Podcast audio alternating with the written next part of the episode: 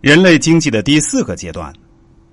品牌是知识产品保护的产物，能形成品牌的效应，也是厂商经营者长久努力的结晶，是一种品德和力量，也包含了科技在里面，也受官方的保护，是区别于其他产品的标志。所以，我们看到任何一种国际贸易组织都特别强调知识产权的保护。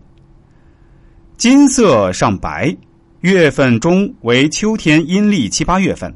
为申月酉月，秋天也是百物收获的季节，所以无论经济社会如何继续发展，第三阶段的行业利润一直都是丰厚可期的。而秋天还有个虚土九月，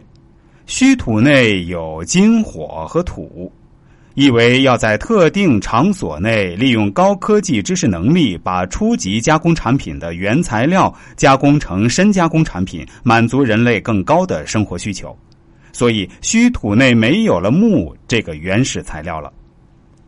当社会进入到这个阶段，我们就要顺应历史潮流，积极投入到第三阶段内，以获取更高的收入。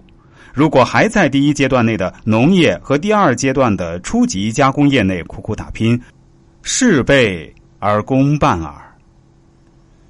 这个时代在国内也有个特点：结婚四大件的变更，比如自行车变轿车。诸如此类吧，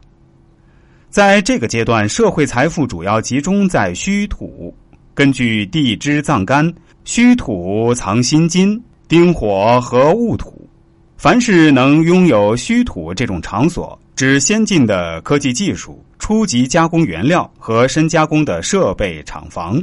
才能成为弄潮儿和富有阶层。第四阶段，房地产经济的深秋。秋后土，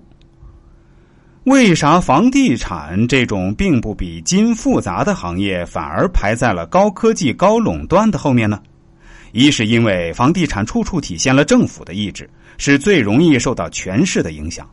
二来人们购买房地产所投入的财力要比投入高科技产品的财力大得多；三来房子的重要性仍然比高科技产品大。居者要有其屋，房子乃百年基业，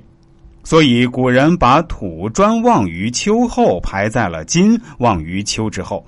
难道古人能预知几千年之后的事情吗？显然不是的，因为这些都是按照自然规律来发展的。在古代，房屋居住和现代一样，也一直都是百年基业嘛。